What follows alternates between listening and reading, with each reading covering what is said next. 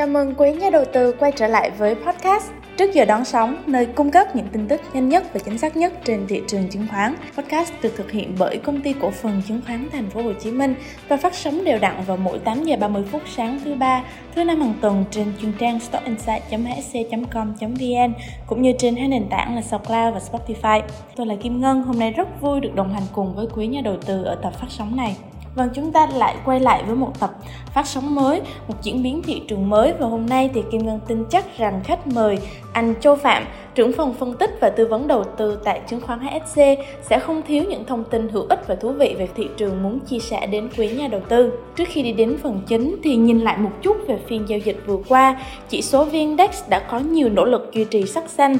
Song sự suy yếu của nhóm cổ phiếu vốn hóa lớn đã khiến cho chỉ số điều chỉnh về gần mốc tham chiếu, qua đó cũng đã đánh rơi phần lớn thành quả của trong cả một phiên giao dịch. Một lần nữa thì nhóm ngành ngân hàng và cụ thể là cổ phiếu VCB đã đóng vai trò đầu tàu dẫn dắt tâm lý cho các vị thế đang tham gia thị trường hiện tại. Bên cạnh đó cũng cần nhìn nhận một thực tế là nhiều mã cổ phiếu đã bắt đầu ghi nhận dấu hiệu lực bán gia tăng với áp lực chốt lời từ các dòng tiền ngắn hạn. Đúng thật là như vậy, với đà tăng trưởng nóng của VN Index gần đây thì các nhà đầu tư ngắn hạn có thể sẽ có cùng một thắc mắc đó chính là liệu đã cần phải điều chỉnh hay là chưa? Để trả lời câu hỏi này, Kim Ngân xin phép nhờ đến sự trợ giúp của khách mời hôm nay, anh Châu Phạm.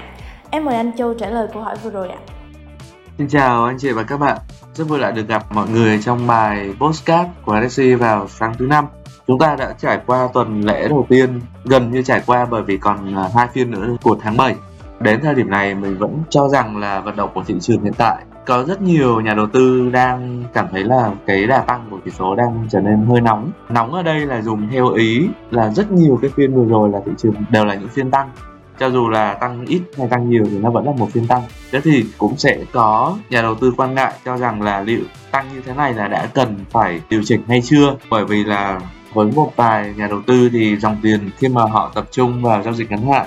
thì khi mà giá tăng lên khoảng từ 5 đến 10 phần trăm, bắt đầu cân nhắc đến câu chuyện là chốt lời. Thế thì à, quan điểm của mình cho rằng là nó cũng có, đặc biệt là trong các thời điểm gần đây, các cái chỉ số nó bắt đầu đưa ra những tín hiệu là phân kỳ âm, cái động lượng, gọi là cái sức mua đấy, thì nó vẫn là như vậy nhưng giá lại không tăng lên nhiều nữa. Thì cũng có thể thấy là rất nhiều cổ phiếu đã bắt đầu bước vào thời điểm có dấu hiệu là chốt lời nó tăng cao đây là mình nhìn nhận chung và cả chỉ số VN Index và VN30 nhìn vào bức tranh rộng hơn ấy. Thì mình xin uh, nhận định lại một tí về câu chuyện của thị trường quốc tế cũng như là cái vận động của thị trường chứng khoán trong giai đoạn gần đây. Thì uh, nhìn về yếu tố mang tính liên thị trường chúng ta xem thị trường chứng khoán nói chung hay là cái dòng tiền của kinh tế nó là một cái bình thông nhau.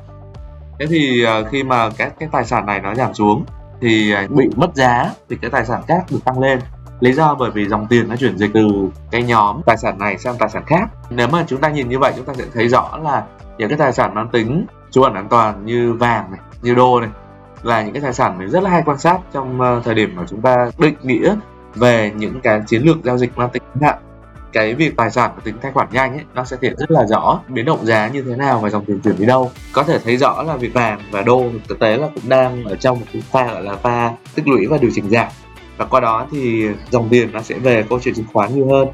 Thực tế là nhìn về cái lý do và động lực để cho dòng tiền quay lại chứng khoán thì cũng khá là cơ bản. Khi mà những cái chính sách gần đây của thị trường trong nước, đặc biệt là với ngân hàng trung ương thì cũng đang hạ lãi suất. Qua đó thì cái tiền bơm ra thị trường cũng sẽ càng dồi dào hơn và những cái dòng tiền dồi dào này với lãi suất thấp thì cái việc mà dòng tiền tìm đến kênh đầu tư gián tiếp như chứng khoán, đầu tiền vào doanh nghiệp nó cũng sẽ lớn hơn nhiều. Đó là ý thứ nhất về mặt à, chính sách nhìn về yếu tố thứ hai anh chị cũng có thể thấy là thống kê trong giai đoạn nửa đầu năm và đang kỳ vọng đến cuối năm đặc biệt là cái báo cáo kết quả kinh doanh của trong uh, nửa đầu năm thì nó cũng sẽ có nhiều cái thông báo tích cực. Và qua đó thì cũng là cơ sở để mình cho rằng là kỳ vọng giai đoạn nửa cuối năm nó cũng sẽ theo cái đà gọi là phục hồi mặt kinh tế này.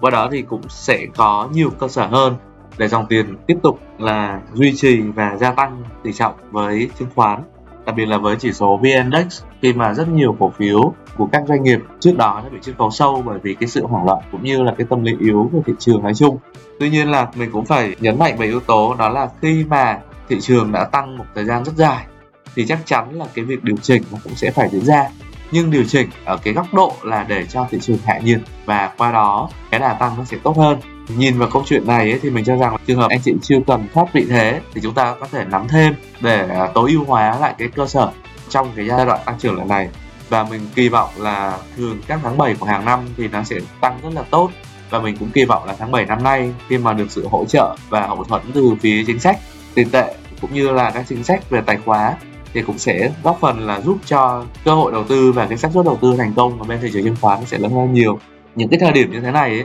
thì mình cho rằng là những cổ phiếu nhóm ngành liên quan đến tài chính như ờ, chứng khoán này, như ngân hàng này mình kỳ vọng là sẽ tiếp tục đón được cái đà tăng trưởng và dòng vốn. Thứ hai nữa là anh chị nên để ý thêm cái tài sản nữa đó là nhóm ngành mang tính tài nguyên cơ bản. Bởi vì là khi kinh tế kỳ vọng phục hồi thì những cái nhóm ngành này nó sẽ là cái điểm nhấn lớn cho câu chuyện đầu tư mang tính chung và dài hạn. Xin cảm ơn chị các bạn đã dành thời gian theo dõi bài postcard nhé xin cảm ơn bạn ngân và xin hẹn gặp lại cả nhà trong bài postcard lần sau. Xin chào và tạm biệt